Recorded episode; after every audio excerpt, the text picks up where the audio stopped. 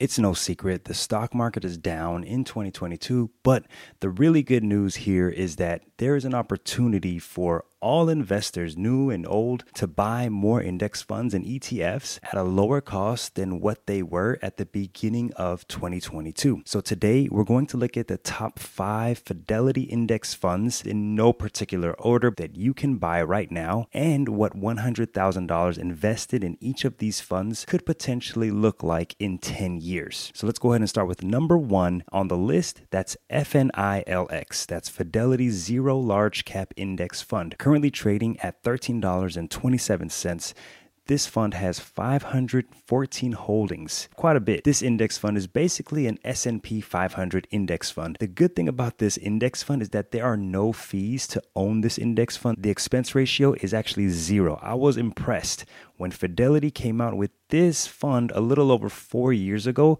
September 2018, and they've kept their promise to keep this fund at a zero expense ratio. So that's really good for new investors, young investors who are trying to get into the market, who are interested in having that S&P 500 index fund. Because this is new, we don't have a 30-year track record of this specific index fund, but based on other S&P 500 type index funds, we can take the 30-year average annual annual rate of return of about 10%. And if you invest $100,000 into this index fund, expecting that 10% average annual rate of return, after 10 years, you would have $270,000 if you didn't add a single penny to that investment. Number two on the list is FISVX. This is Fidelity Small Cap Value Index Fund, currently trading at about $21. This fund has 1,400 holdings, 1,400 companies in one index fund. This index fund targets small cap companies. This fund does come with a 0.05% expense ratio, which is still pretty good. With $100,000 invested in FISVX, you would have a $50 fee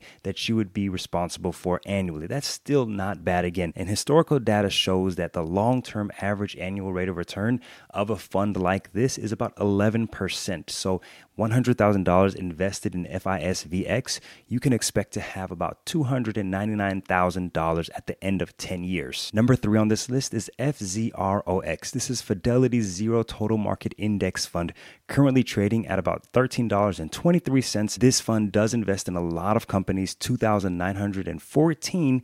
Currently, this index fund seeks to provide investment results that match the total return of a broad range of U.S. stocks. So while this fund fund doesn't exactly invest in all the companies in the US total market like your VTSAX or at least close to those numbers, you are going to get almost 3,000 different companies in one index fund. Like the first index fund that I talked about on this list, there actually is no expense ratio to own this index fund. Yes, this is another one of those zero fee index funds that Fidelity rolled out a few years ago. Historically, the long term average annual rate of return of an index fund like this, the total market index fund, is about 10%. So $100,000 invested in this index fund, you can expect to have $270,000 after 10 years. Number four on this list is FZILX, Fidelity Zero International Index Fund.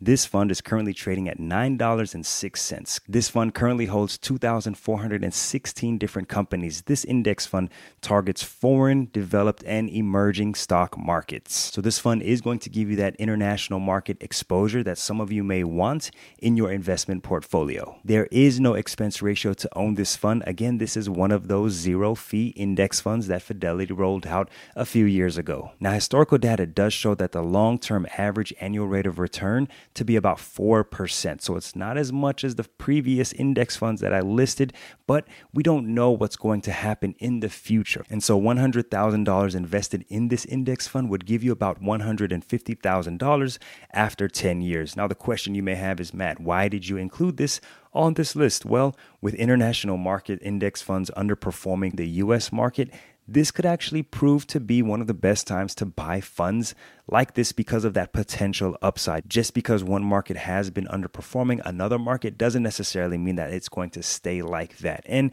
because I know a lot of you do want some international exposure, I wanted to go ahead and include this index fund that actually has no expense ratio, no fee for you to be able to buy. So that way you do get that international exposure. Number five on this list is FSRNX. And remember, this is not in any particular order, but this is Fidelity's Real Estate Index Fund. This fund is currently trading at $13.98, currently has 166 holdings.